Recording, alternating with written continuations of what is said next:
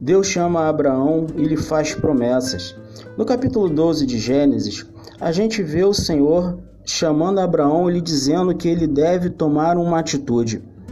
Diz a senhora: Disse ao Senhor a Abraão: Sai da tua terra, da tua parentela e da casa do teu pai e vai para a terra que te mostrarei.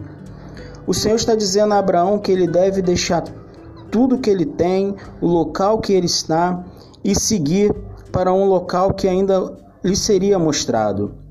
Quando Abraão saiu, não sabia ao certo seu destino, mas conhecia bem quem o acompanhava. E na nossa caminhada diária não é diferente.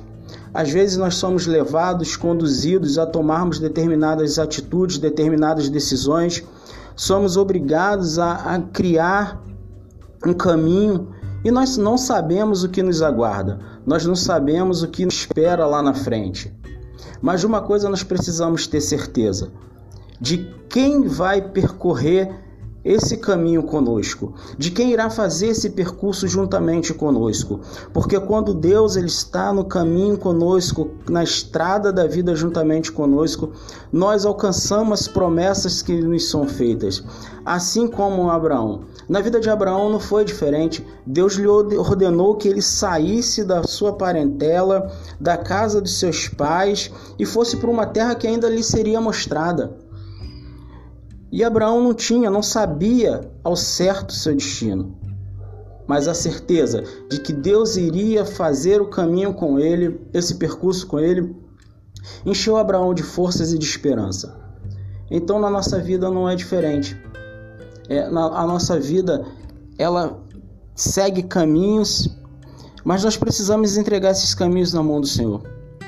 Conhecer quem está caminhando conosco, quem está fazendo esse percurso conosco.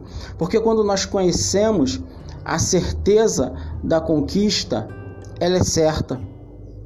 Então, não desanime na sua caminhada.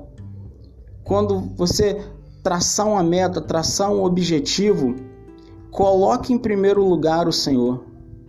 Peça para que Ele faça esse percurso junto com você. Busque a presença do Senhor para que Ele caminhe junto contigo na estrada das suas decisões, na tomada de decisões, que Ele esteja contigo, te abençoando, te guardando. As promessas na vida de Abraão foram muitas, se cumpriram, porque, mesmo sem saber o seu destino, ele conhecia quem estava ordenando então façamos o mesmo.